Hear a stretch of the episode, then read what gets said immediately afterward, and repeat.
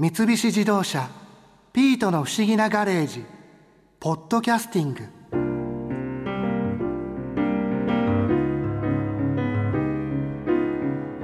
便利カーを動かすのに金が必要ってどんな仕組みになってるんだろう。普通の車にも金って使われてるらしいけどそれとは随分違いそうだよな。それにしても金って意外と知らないことばかりだったな。特に砂金取り名人の大森直之さんには本当驚いた。身近でも砂金が取れるなんて夢のある話だよな。すごく基本的なことなんですけど砂金っていうのは金なんですよね。そうです金です。通の金と変わりはないってことですよね。実際天然のものですから銀がそうですね。多ければ40%少なくても5%ぐらいは銀が混じっています。それはなんでなんですか？そうですね。ほとんど天然で取れるもので金100%というものはめったにありません。必ずあの同じ条件下で銀とわずかに銅なんかも混じることがあります。純金ってよく聞くのはあれは金100%のものあそうですね。それは精錬されてちゃんと100%にしてあるからなんですね。いや自然の中で取れるその砂金には何かこう銀であったりとか銅であったりとか違う物質も少し含まれてるものになるんですね。はい。もう自然で取れるものはほぼ18金です。あ18金なんですね、えすごく基本的なことをもう一個聞いてもいいですか、すいません。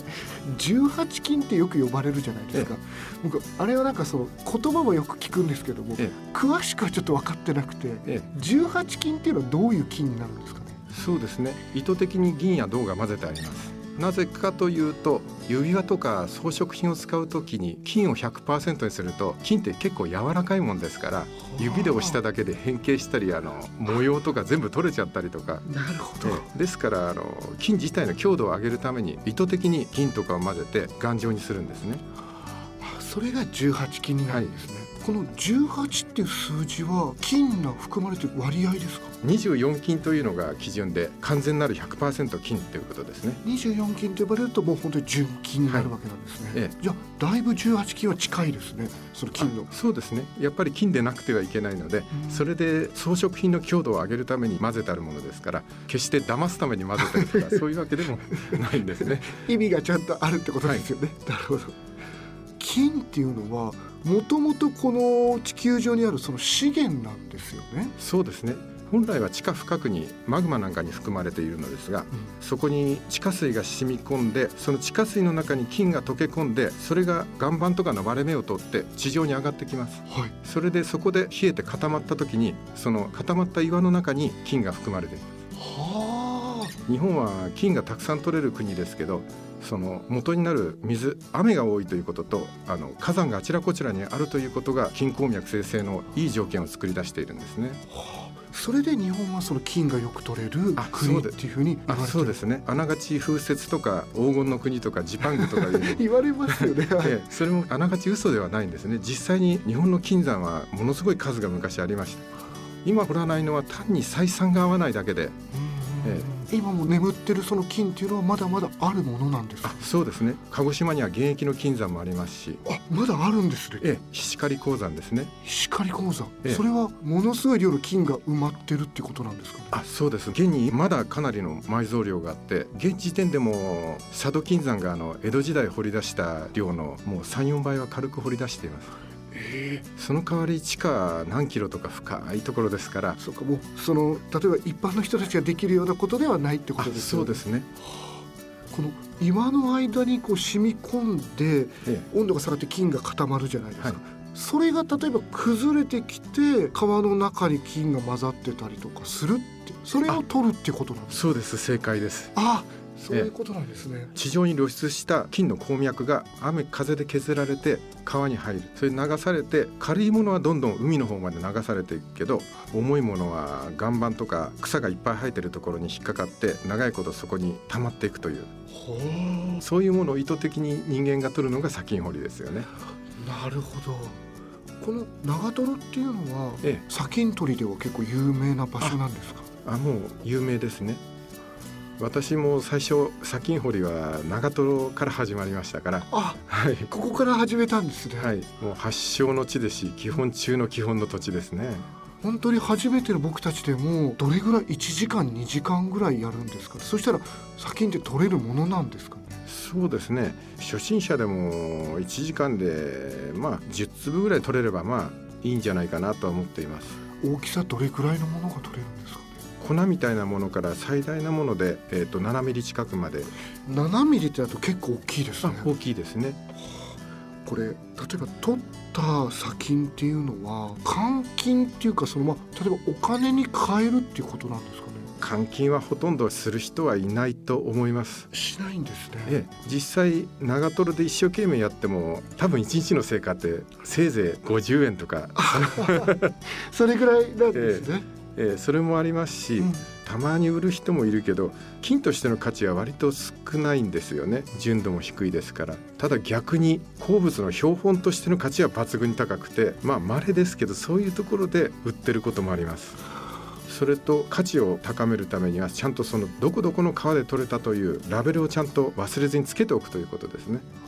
どこの川で取れたかわからない砂金にはもう標本としての価値は全くないのでやっぱり場所が重要になってくるんですね、はい、重要です。やはり日本でも砂金というのは普通に標本で売ってるんですけどカリフォルニアの砂金と違い北海道の砂金というと数粒でも相当な値段がつきます。やはりブランド価値があります。それはなんで北海道の砂金のブランドが高いんですか？ね鉱物好きの間では昔から知られた日本のゴールドラッシュの地だからですね。日本でも北海道がゴールドラッシュがあったんですか？あそうですね。それっていつ頃なんですか？ね昔から知られてたけど明治の頃からもう一攫千金を結構夢見て入った人もいて。えーええ。すごい量の金が取れたんですかねその頃っていうあそうですね。そういう伝説がありますやっぱり握り拳ぐらいの大きなえ？ー一つの砂金が取れたという 話もありますし。もう規格外ですね。規格外ですね。それは確かに。今でも北海道っていうのは砂金が取れる。そうですね。砂金が取れますし観光で道具を借りて砂金が取れる公園もあります。それはなんていう公園なんでしょうえっ、と嘘丹内砂金公園ですかね嘘丹内砂金公園。え場所はどこにあるんですか、えーっと北海道のかなり北の方ですね。浜頓別町というところですか。本当に観光で砂金取りを体験できる場所なんですあねそうですね。道具も長靴も掘るためのユリ板も全部貸してくれますね。あそれはでもね嬉しいですね。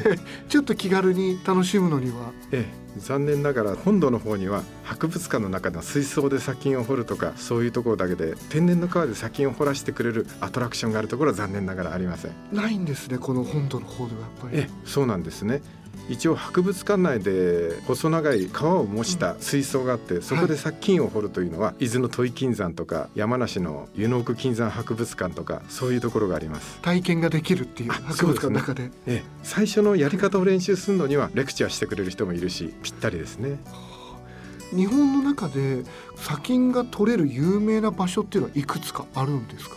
そうですね。昔から取ってたブランド価値っていうか名前になんか箔がある川 そういうものも結構大事で例えばああいう静岡の梅ヶ島ですよね。奥安倍川の方なんかはちょうど徳川時代からの。あとは山梨の早川町それから東京も流れてる多摩川の上流の丹波山村とかあの辺は武田信玄の隠し金山があったということで、ええちょっとなんか夢がありますね、ええ、そう標本にそういうブランド価値がつくというのが また僕のような好きな人間にはたまらない、ええ、ここでは平賀源内が金を探した場所の砂金。はあ。これ砂金が取れる条件として川の例えば流れ方であったりとか、え川の場所であったりとか、あと天気だったり、そういうものって関係してくるんですか？ね天候は大いにあります。やはりそうですね。大増水が起きた後もともと砂利の河原だったはずなのに岩盤が出てきた。そういうところに行ってくると岩の上にポンと落ちてたものを拾ったこともあります すごい。ねまるでなんか木の実でも拾うみたいに、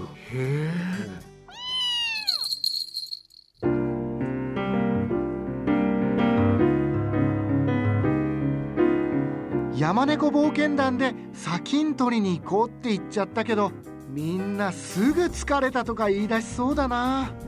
博士は最初から頑張る気なんてないだろうし僕だけが古代エジプトの砂金取りみたいにならないように気をつけないと。僕の味方になってくれよなピート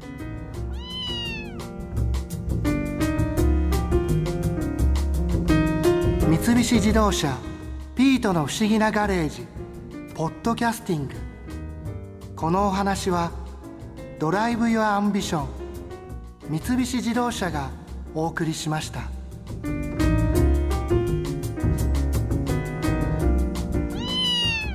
ここで耳寄りなお知らせですピートの不思議なガレージをもっと楽しみたいという方は毎週土曜日の夕方5時東京 FM をはじめお近くの FM 局で放送の三菱自動車ピートの不思議なガレージをお聞きください。外に出かけたくなるとっておきのお話満載でお届けしています。